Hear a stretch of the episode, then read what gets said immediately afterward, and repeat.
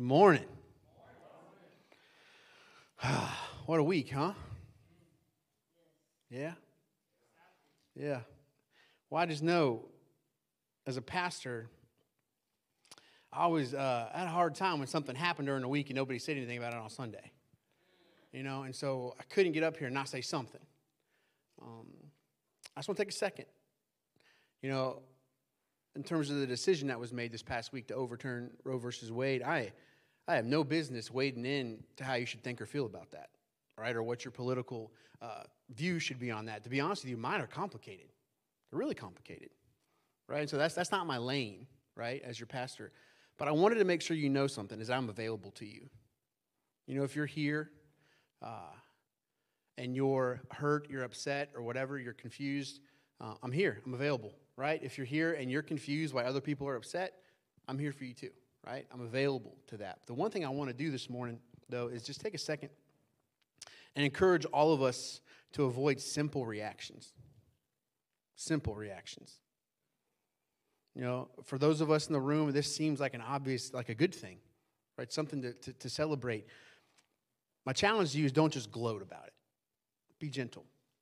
Be gentle. And even more than that, be curious like, like make an effort to learn about why some people are taking this so hard, like why this is difficult for them, the reasons they have for that. Take a second, get, get curious about that. And not just the reasons that you're told by, you know, people on your side.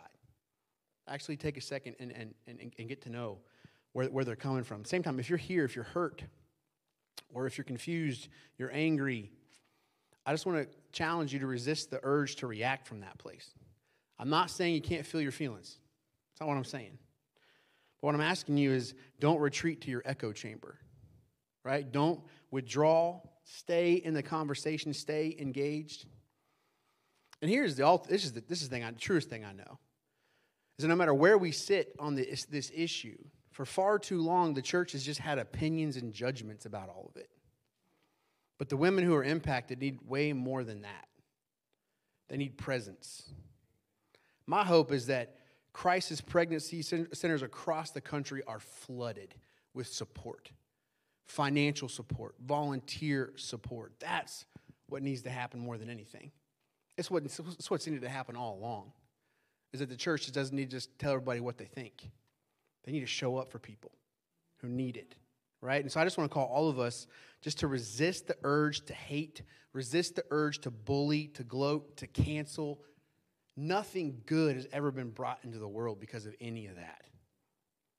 Nothing good. The only way we get anywhere worth getting to is if we stay human and is if we stay together. Amen? Amen? Let me pray for us. Man. God, I'll be honest, if I knew the last two and a half years were going to be like this, I might have thought twice about becoming a pastor. But Lord, what I know is this, this has been hard for people for a lot longer, two and a half years. Just some of the things that we've had to drag up and confront about ourselves. There have been things that have been true all along, things that have been uh, needing to be confronted and, and, and addressed and dealt with for far too long. And so, Lord, I do, I do thank you for the fact that um, that's happening in some hard and ugly ways, but it's happening. And Lord, I just ask that you help us as your church to do what you've always wanted us to do. And that show people what it means to be human, like really human. The kind of humans that you've called us and created us to be. So, Lord, help us to do that. I pray for all of us, Lord, if there's, if there's things that we've pledged our allegiance to that, that aren't of your kingdom, Lord, we repent of that. I pray, Lord, that, that the person and the work and the life and the death and the resurrection of Jesus wouldn't just be something that we, we pay homage to a couple of times a year, but it will be where we get our life from. It's where we take our cues from. That Jesus isn't just a bumper sticker, but Jesus really is our pattern. It's our Lord, our Savior. Because I think the world needs to see that now more than ever. And Lord, give us wisdom to know what that next right thing is to do as your church, and then give us the courage to follow through on that. And more than anything, I pray that we will always, always be a place for people who are hurting, people who feel scared, people who feel like they don't have anywhere else to go. We want to be the place they have to go. We love you so much. We thank you for your son, Jesus. It's in his name that we pray. Amen. All right, so I'm going to tell you right now, I love passages like this. Didn't Jerry do a good job? I'm telling I think we need the fiddle and we need Jerry every weekend. Wouldn't you agree? That'd be worth coming to, right? But I love passages like this. Let me tell you why. Because typically when I'm working on a sermon, I got to spend a lot of time trying to figure out how to get you interested, how to like pique your curiosity. But passages like this, and they got phrases and words like mutilators of the flesh, circumcision. There's a word that'll get your attention, right? I feel like you're already somewhat interested. Are you interested in this passage? Oh, wow, that's convincing. It's great. You're just now joining us, we've been spending our time on Sunday mornings working through the New Testament book of Philippians. Philippians is actually a letter, right? It's a letter written by this guy named Paul. He's in prison in Rome and he's writing to some friends in the city of Philippi who are a part of a church that he helped to start. Now, up to this point, the letter, for the most part, has been really upbeat and encouraging. He's proud of the Philippians. He's, he's challenged them on a few things, and more than anything, they're, they're doing pretty well, right? Uh, they're, they're getting it, and, and he's proud of them for that. But here in chapter 3, just for a moment, Paul seems pretty fired up. He's, he's sort of charged about something, right? Chapter 3 begins with Paul saying, Further, my brothers and sisters, rejoice in the Lord. It is no trouble for me to write the same things to you again, and it is a safeguard for you. Paul, so this is evidence that Paul has written to them before, right? I got no problem writing to you the same things. He's already been in correspondence with them. Preachers love this line. Paul's like, I got no problem repeating myself right? I got no problem reminding you of things. I love hearing that. Because sometimes as a preacher, my job isn't to tell you something new and interesting, it's to remind you of something you maybe forgot. So I got no problem repeating myself. I might do some of that this morning. Right? But then, but then we get this three part warning from Paul. Watch out for those dogs. In the Greek, it's D A double G. W G, yeah, dogs those evildoers, those mutilators of the flesh, flesh, flesh, coming to theaters everywhere this summer, right? For it is we who are the circumcision, we who serve God by his Spirit, who boast in Christ Jesus, and who put no confidence in the flesh. What in the world is this all about, right? I mean, Paul doesn't elaborate much on what he's talking about. It's because he didn't have to. Back then, his audience would have known exactly what he was talking about. Us, though, it's like, what is, what is this circumcision business all about? What are you talking about? Now, thankfully, we can get some more insight into all of this from other places in the New Testament, particularly from Acts chapter 15, if you're taking notes, Acts 15, and really the whole book of Galatians. All right, Paul talks a lot about this if you want to go and research it uh, yourself. But here's the deal. The first Christians, like the first people who signed up to be a part of the Jesus movement, were mostly, if not totally, all Jewish. People who grew up with Jewish customs and traditions, that was their sort of way of life.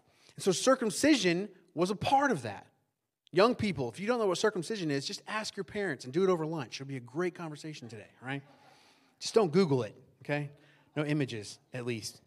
So, so it started as pre- predominantly Jewish, but, once the, the faith began to sort of spill over into the Gentile world, which is the word the Bible uses to talk about everybody else who's not Jewish, right? So it's kind of simple. You had Jewish people and you had Gentiles. Gentiles, everybody else who wasn't Jewish. So as the faith began to move into the Gentile world, you had all of these people, though, who weren't familiar with this, who didn't grow up with all these customs and traditions. I mean, there are people who, who are captivated by, by the person and the teaching and the story of Jesus, and they're like, sign us up for that. But in terms of the Jewish tradition, the law, the teaching, all that, they, they were completely unfamiliar with all that.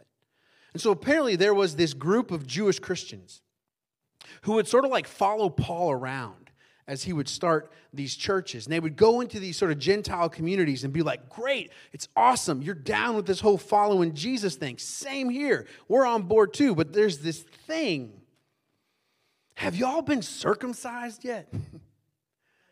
and they'd be, none of your business. But they'd be like, no, no, of course not. Like we didn't, we didn't, and they'd be like, of course you didn't. You didn't grow up with this, right? You're not familiar with what this is sort of all about. Well, see, that's gonna have to happen.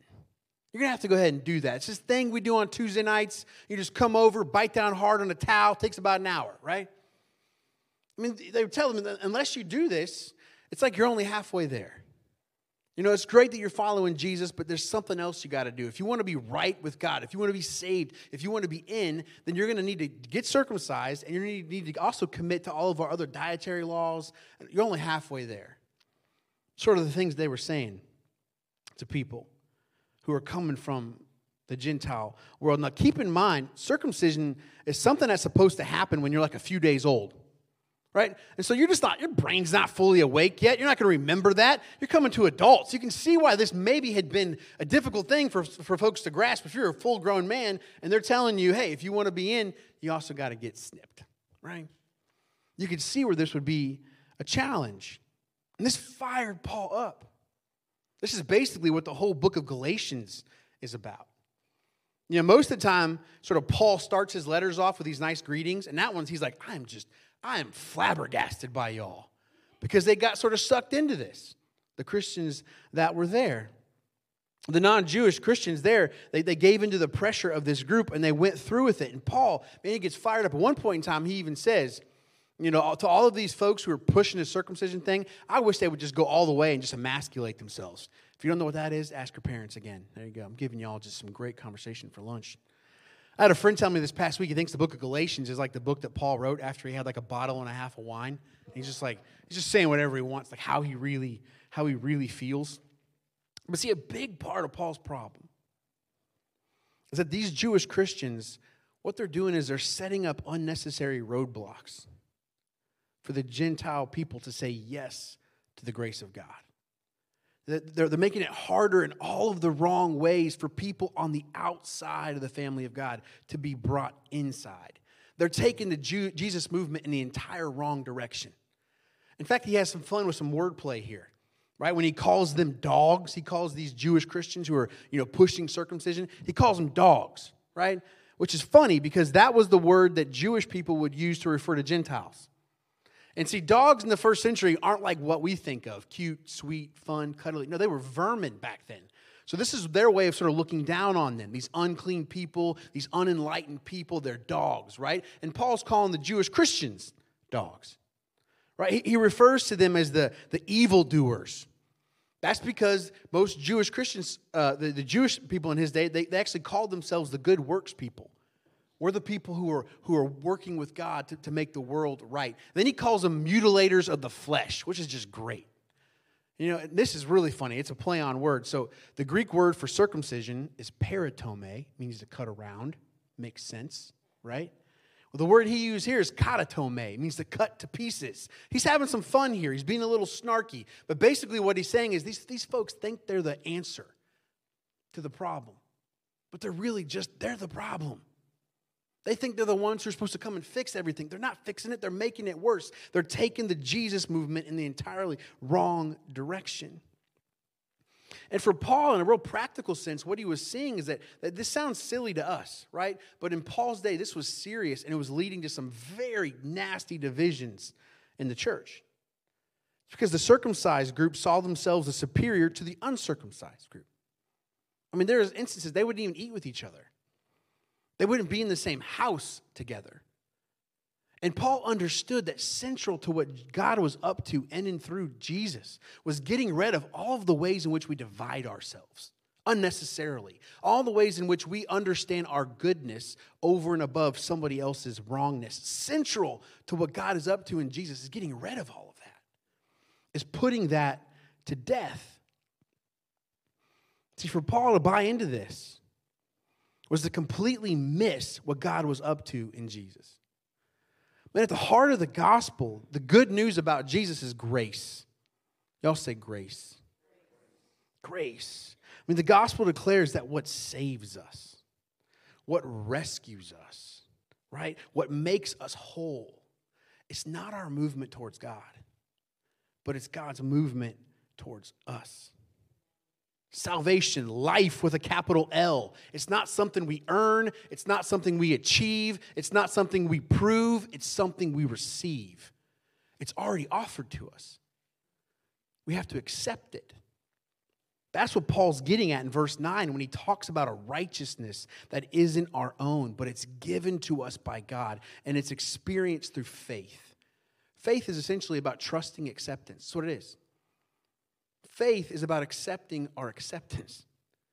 It's about coming to the terms of the fact that God loves us, period. God's always loved us. That's some of my problems sometimes with how it's often communicated. Like when you get saved, it's like at that moment, God changes his mind about you. It's like God hated your guts the whole time until you said some sort of prayer. No, I don't think that's what it is. I think when we come to that place of trusting acceptance, we're accepting what's been true the whole time. That God has always loved you. God has always been for you. That's been true the whole time. And so when we have faith, what we're doing is we're finally going, okay, I'm going to accept that. I'm going to accept my acceptance. I mean, maybe you know something about this. Maybe, you maybe you know this too. But, but when grace gets a hold of you, like when it really gets a hold of you, when it gets up on the inside, when it forms your identity, when it, when it shapes how you understand God, how you relate to other people, one of the things that it does is it takes away your need and your ability to understand your rightness over and against somebody else's wrongness. And when grace messes you up, you just can't do that anymore. It's like that old bear joke. Remember that bear joke? It's like two friends are in the woods camping. And like one of them sees this angry bear charging at him a, a while way off, and they're like, we got to make a run for it. So one friend just starts running, right? The other friend stops and takes off the hiking shoes, pulls out some running shoes out of their book bag, puts on the shoes, starts stretching, right? And the friend who's already running looks back and says, You can't outrun a bear. And the friend says, I don't have to outrun the bear, I just have to outrun you. But this is often how we do it, isn't it? The reason why we like to look down on people and judge them, and point out their flaws, because for some reason it makes us feel a little bit better about ourselves. Man, you know, when you can look down on somebody, it means you're not the shortest person in the room. That's what judgment's all about. Judgment is about ascribing worth to ourself at somebody else's expense. It's about understanding our rightness over and against somebody else's wrongness. But listen, when grace gets a hold of you, when it, when it really thoroughly saturates your life and it, it becomes the lens through which you understand everything, the way in which you understand God, what you realize is that God isn't some angry bear chasing you to begin with. It's not somebody you have to run from or prove yourself to. It was offered to us in Jesus is, is grace, it's, it's acceptance. This isn't just a word for first century Christians, though, is it? Man, we need to hear this. It's alive and well today. I mean, the spirit of this is also why we love cable news so much. It's popular. You tune in, you get the buzz, don't you? You get that sort of buzz from it all for being a part of the right crowd, the smart ones, the enlightened ones, the ones who get it. Right? And that, that other group, they're the problem. They're the lost ones. They're the ones destroying America, the ones we got to hate. I'm not saying that we don't have to have different opinions and disagree about some things. We don't have to dehumanize people. And that's where we're at nowadays. We demonize folks who don't see things the way that we do. I mean, that's like a few weeks ago. I'll just say it. A few weeks ago, we were talking about our phronesis. Remember this?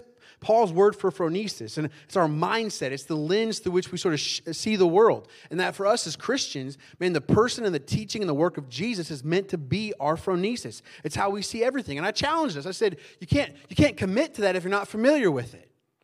Right? I mean, and I, and I called out how a lot of us, we spend more time taking our cues from our favorite partisan news source than we do Jesus. And I used a certain person by name. Do you remember this? Tucker Carlson. Remember that? I mentioned his name. Now, this is true, we do it on both sides. But here's my point I brought up his name. That challenged some of you, and I'm okay with that. That's my job. Step on your toes, right? But at the same time, if you're in the room and you hear me say that name, and there's a part of you that goes, mm, I'm not saying you aren't grateful for the fact that somebody said it. There's a different sort of feeling in there we can also get a weird satisfaction when we feel like somebody's getting it stuck to them. You know what I'm talking about. That sort of thing that wells up in us and goes, mm. whatever that is, that's the thing Jesus wants to save us from. That thing in us that needs somebody else to suffer, that needs somebody else to hurt. Like that's how we feel good about. That's the thing that Jesus wants to drag up and deal with. That's the thing that God wants to rescue us from. I hope I say things that tick you off. I do. But I also hope that when you find yourself feeling good about the fact that you know there's some people in the room listening that are hurt, I hope Jesus rescued you from that too. Because that's that's what grace does. Y'all still with me? You want to leave. Too bad we locked the doors. But I'm just going to say, Christians can be the worst at this. We really can. Like, I think about all the ways we divide ourselves. Like different views over what the Bible is, different views over what baptism is about, or communion. I mean, we look down at other groups who don't do it the way that we do it because they're not the real deal. Right? Do you dunk? Do you sprinkle? Right? Do you baptize babies or don't you? Like, we, we, it's not just a difference of opinions. Our belief is that they're wrong and we're right. We're the real Christians, they're, they're the fake ones. They haven't been circumcised yet. It's the same daggum thing. I mean, did you know that more Christians were killed by other Christians in the decades after the Protestant Reformation over theological differences? They were killed by the Roman Empire. Did you know that? We killed more of our own over disagreements about Jesus, the one who died for. I mean, it doesn't make any sense to me at all. Paul says in Galatians chapter 5 verse 6. This is remember that's the whole book he's dealing with this. Listen to what he says. Galatians 5 verse 6. For in Jesus Christ neither circumcision nor uncircumcision has any value. The only thing that counts is faith expressing itself through love. Wow. What a verse. You know, since starting the church, people get interested and they'll come to me and this doesn't happen as much, but early on it was like, yeah, I'm interested, but what's your doctrine? What, what are your doctrines? And I'd be like, well, I mean, we affirm the creed, the Apostles' Creed. It's been around since like, you know, 300s. We affirm that. That's not enough. I got to know, what are your specifics about baptism? What do you believe about sexuality? What do you believe about the Bible? What are the specifics? What do you believe about those? I'm just like, I kind of just want to say what Paul said. You know what I mean? All that counts is faith expressing itself through love. All that counts is entrusting yourself to the saving love of God offered to you in Jesus Christ and then committing to his cross shaped way of life. If you're on board with that, we got a seat for you. Everything else we can disagree over. I mean, people push on all these things. Like, like the Bible's a big one right now. It's almost made to seem it's the new circumcision. Like, what do you believe about the Bible? Do you believe it's inerrant, infallible, without error, right? That's the thing that identifies you as a Christian. And they keep, what's your stance, Pastor? What do you believe about it? Here's the thing I've got opinions about all of it. I do. I've got perspectives and opinions about all of it. It's not that it doesn't matter, but I don't think it's what determines if you're a Christian or not. Because here's what I know everybody in this room, no matter what my stance was on the Bible, we, people sitting in this room, you'd all have different opinions. Some of you think it's a fairy tale and it's not even worth your time, right? Some of you think it is inerrant, inspired, infallible. But here's the one thing the fact that you're here means that we all agree that we should be learning from it. We should be reading it and wrestling with it and applying it to our lives. That's the thing that we have in common. I mean, Christians can get this so messed up. I remember hearing Rob Bell, there's a name. Mention him, oh, heretic. Rob, Rob Bell, he and I, if we sat down and talked about things. He's a pastor, if you don't know, he's up in Michigan. If we sat down and talked about things, we wouldn't agree on all of it. We just wouldn't. But I would tell you this that man has had a huge influence on my life. When I first got called to be a pastor, my pastor in Indiana, uh, loved the guy. He was awesome, but we just were nothing alike. He had a mullet before mullets were cool again, right? He wore like a lariat and cowboy boots, and all of his sermons had like 55 points that all started with the same letter, right? And I love this guy, but I'm like, I'm feeling called to be a pastor, and I don't. That's the only pastor I know. I don't. I don't really. That's not me. And then somebody like hey, have you ever checked out Rob Bell? And I'm watching his videos and listen, I'm like, dang, if you can be a pastor like that, then maybe this is something I can do. But I remember him teaching on this passage years ago. And he was talking about how he got invited to this breakfast and I had a whole bunch of different spiritual leaders from different traditions. The Dalai Lama was there, Bishop Tutu was there. They had like leading Muslim scholars from, from America. It was this big breakfast to just sit down and talk, to talk about, you know, the world and how we could maybe shape it better and, and, and be influenced by our different traditions. And so, you know, he's up there at one point in time talking with the Dalai Lama about the Christian practice of forgiveness and about how being a Christian, one of the things that we do is we forgive and it's hard, but we're willing to sort of take on that suffering and sacrifice of something good. It was incredible, right? And so he gets done and he's all excited about it. His friend's like, man, did you hear? There's a whole bunch of people outside protesting. He said, what?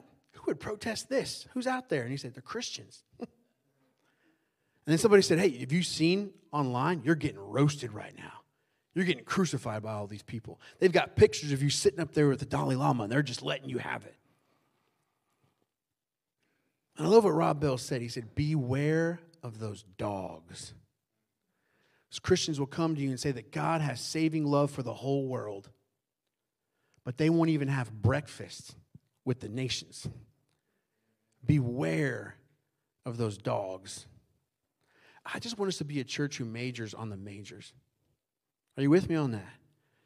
I mean, is, are, are there difference of opinions that yes, they're not, they're not trivial, they matter, but goodness gracious, when it comes to what it means to be a follower of Jesus, I like how Paul said it.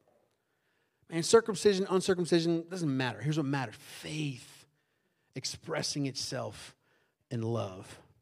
If that makes me a heretic, Jesus was called one too. We'll just do it together, yeah? But I'm not even done. That's half the passage. We got time. I see you, Fran, texting me. What are you texting me about, Fran? Back off, bruh. Yet, yet. There's a personal part to this text that really hit me this, this week. And let's just keep going at it. Paul goes on to say this If someone else thinks they have reason to put confidence in the flesh, I have more. Paul's like, You want to play that game? You want to play that whole, whole who's better game? You want to put stock in your religiousness? I'll win. you cannot compete. And he goes on to list a whole bunch of qualifiers, right? He says, circumcised on the eighth day of the people of Israel, of the tribe of Benjamin, a Hebrew of Hebrews, in regard to the law of Pharisee, as for zeal, persecuting the church, as for righteousness based on the law, faultless. To us, that stuff just sounds kind of weird, right? If you're like putting together your resume, you know, you're like listing off your, you know, your senior picture profile. You wouldn't list any of this stuff. It just seems sort of strange. But in Paul's world, this was a big deal. These, these are things you would brag about. I mean, Paul's day and age, he was a bit of a rock star. I mean, he studied under one of the most famous rabbis of all time, a guy named Gamaliel. And he, dude is legendary. Paul studied under him which means that he was identified as, as, as bright and gifted and talented. He was on his way up. He had all sorts of authority, which usually means you also have, you've got wealth. I mean, Paul was essentially, I'm telling you, he was a rock star. And in this passage, Paul is essentially saying, I played that game. I made it. I arrived. It wasn't enough. It didn't do it for me. I counted all as lost. Later on, he says, I see all of it as skubalon. It's the Greek word. Closest thing you get to an expletive in the Bible. Trash, refuge, excrement is literally what it means. It's garbage. I did that. I played that game. I got all that. I won. It wasn't enough. It wasn't enough. I remember a few years ago reading this article about Aaron Rodgers. I know he's a bit of a polarizing figure. Uh, Trey Dooley, if you're watching, this one's for you, buddy. Big Packers fan. So Aaron Rodgers, of course, is the quarterback, you know, for the Green Bay Packers. He's considered right now to be maybe the most gifted quarterback in the league, maybe of all time, physically speaking. Just what he can do with a football. But he's always had a big chip on his shoulder. You know, he was somewhat overlooked coming out of high school, wasn't seen as a big star recruit. And even despite having a real successful career at Cal, uh, he wasn't drafted right away. He slipped in the draft, and then he had to go and sit and be a backup to Brett Favre, or Brett Favre, right? So when he finally got his chance, he threw himself into proving everybody wrong. He wanted to show them that he was great. And you know what? He did it. He did it. Super Bowl 45, Rodgers Packers beat the Pittsburgh Steelers, and Rodgers won the Super Bowl MVP that year. But there was this, mag- this uh, article in ESPN, the magazine, a while back, and it, it went behind the scenes to capture a bit of what was going through the quarterback's head after this huge win. Just listen, listen to what it said. It, it, it's a really great article. It said, When the game against the Steelers ended, the team was showered with confetti. Then the players trudged down to the bus, where they sat for a while in the bowels of the stadium before heading back to their hotel. Someone brought the Vince Lombardi trophy on board, and the players passed it around like a collection plate, each taking a moment to palm the sterling silver. As his teammates chattered away, the quarterback sat and listened and thought about the plays he had made that night three touchdowns, zero interceptions, 304 yards. The bus rolled along, and he ran it all back in his mind, then pressed rewind and visualized his entire career, retracing the steps that he had taken from Chico, California to Arlington, from beleaguered backup to Super Bowl MVP. As he reflected on the sacrifices and the slights, he wondered whether it was all worth it. And then he felt something unexpected not regret or fulfillment, but a different sensation like a space had opened up inside of him. He thought about life and football and everything he had invested in his sport, and a jarring realization sprang into his mind. I hope I don't just do this. Feel that? He's not the only one to say something like that. I remember a 60 Minutes interview with Tom Brady he said the same thing. Why is it that I got all these Super Bowl rings? And I'm like, this can't be it. There's got to be something else. Madonna, I've heard her say similar things. It's like all these people who have made it to where so many of us think life is. And they come back and they tell you it's not here. What you're looking for isn't here. And Paul uses this word righteousness a lot. We could do a whole series on what he means by righteousness. There's all these different layers and angles to this word. On the one hand, it means right relatedness It's about having a right relationship with God, with ourselves, with other people. It also has something to do with faithfulness. It also has something to do with justice. It's this big, massive word. I like to think about it as okayness.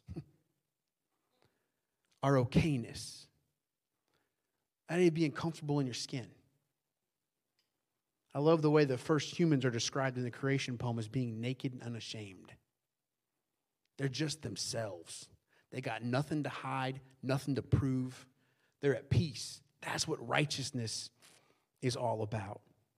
according to Paul, the righteousness we long for, the okayness that we all long for, it's not something that we achieve, prove, accomplish. It's something that we're given. We're given that by God. See, we're hardwired to find that sense of okayness outside of ourselves. We are.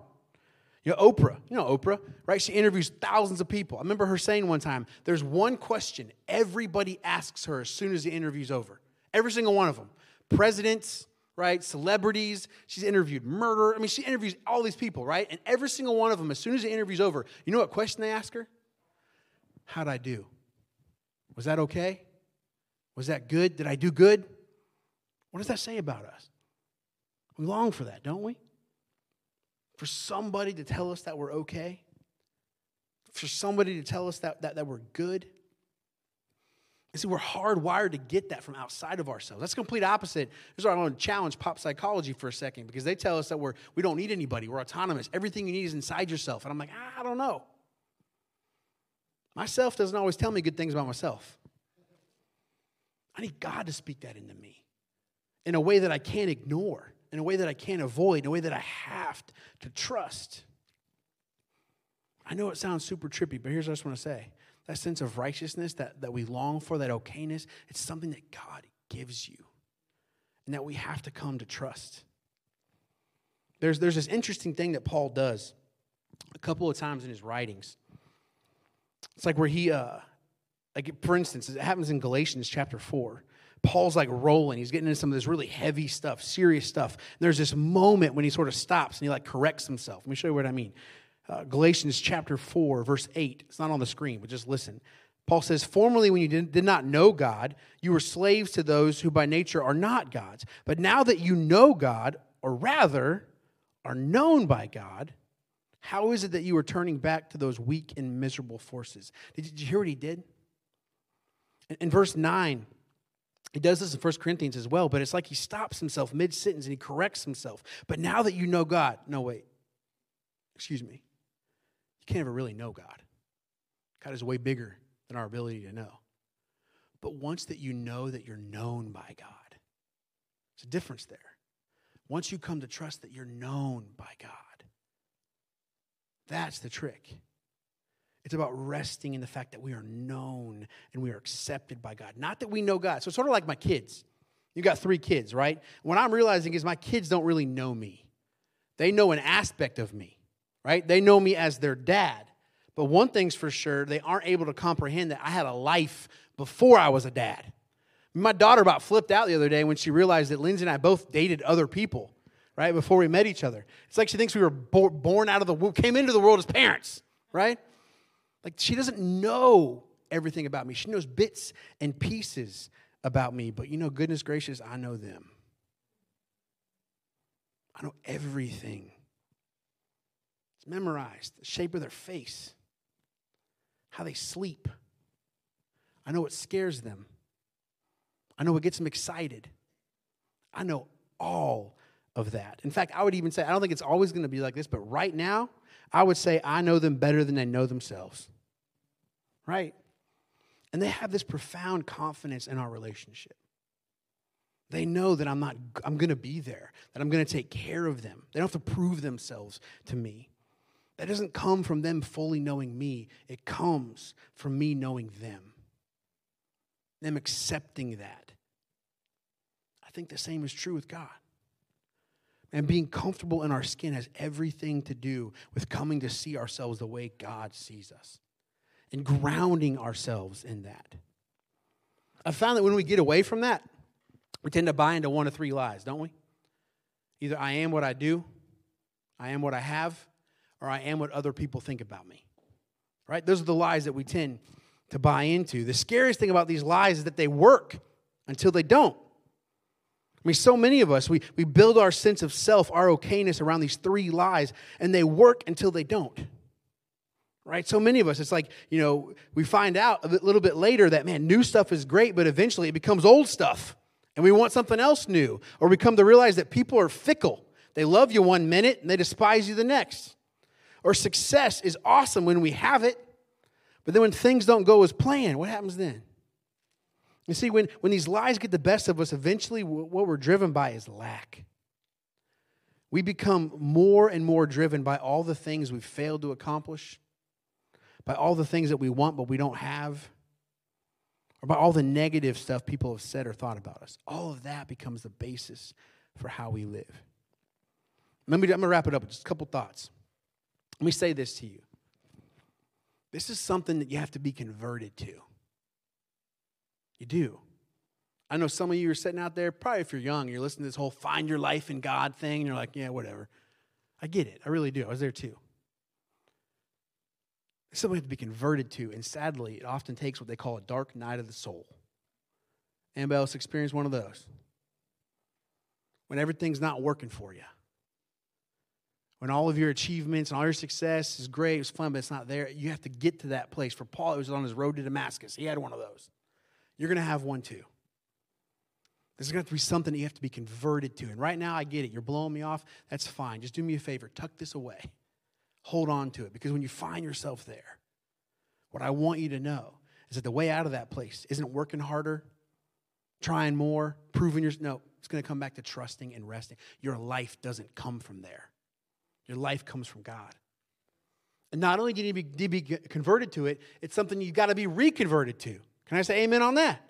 And I love the fact that Paul begins this passage. I got no problem reminding you of the same things over and over again. And for me, when I look back on my life, my journey as a Christian, you know what it is? It's really just a matter of being converted and reconverted to this over and over and over again. Remember the first big one for me was high school. And in high school, I, I, found out that if I could prove myself in the weight room or on the football field, people would like me, and that felt good. I threw myself into that. By the time I graduated from my high school, I set every single strength record that school had ever had. And the last time I checked, I still had them all. Right? You know, the clone clap for that. But that's what my, I was stronger than everybody. And I was strong. I squatted 700 pounds my senior year of high school. Homeboy's got some quads, right? But guess what? I graduated and go to Purdue University with 36,000 people who do not care. They don't care. All those shirts I got, you know, for all the weight room stuff, walking out, they don't care what that means. In fact, after a while, I didn't want to wear them around, you know, college. It didn't mean anything. Was, I had to find out who I was apart from that. Do you see what I'm saying? I had, to be, I had to be converted to this. I remember my first significant relationship and heartache. Oh man, is there anything worse than a breakup? It's horrible. But I was a guy that always got stuck in the friend zone. You know what I mean?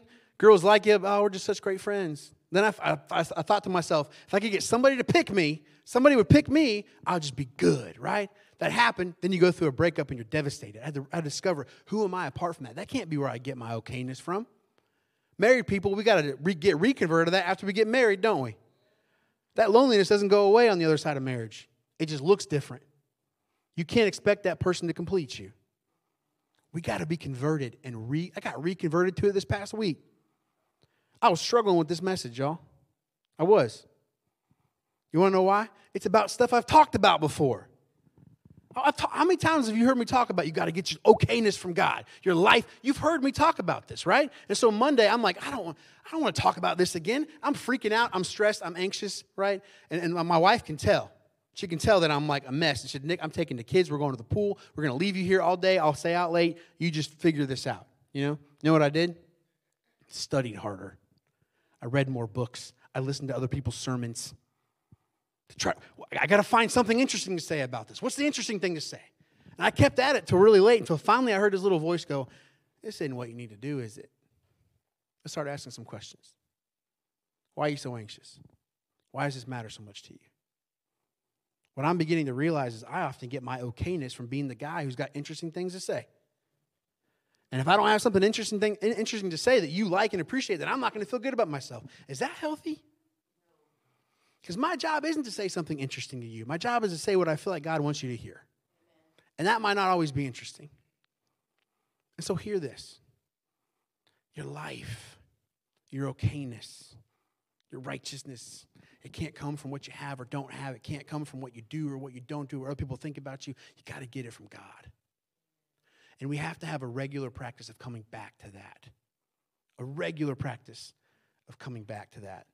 Otherwise, we're going to be all over the place. Am I right? Can I pray for us?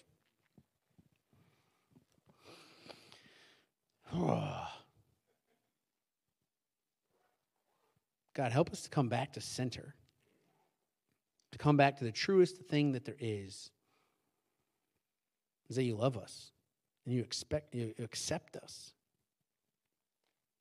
Not because of how good we are or how successful we are, but despite all of that. Lord, I know is that when that really gets into us, like when that really gets into us, so much changes. Our need to prove our goodness up against other people's badness, that just doesn't make any sense anymore our need to prove ourselves by what we do or who, we, who or what we have, that just goes away too. And so I just pray for all of us in this room right now. Whatever it is that we need to hear and receive from you, Lord, just, just drive it home. If we're here and we've been caught up in judgment and looking down on other people and pointing out their flaws, Lord, help us to realize that's because we actually haven't accepted your grace for ourselves. And that's what we need to do. I pray for anybody who here is in the middle of some significant disappointment. They were putting too much weight on something.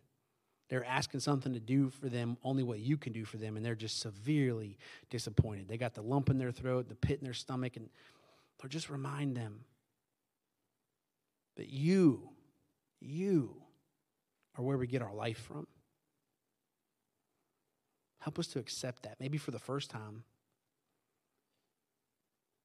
maybe for a, another time, uh, we need to come back to it. Help us to do that.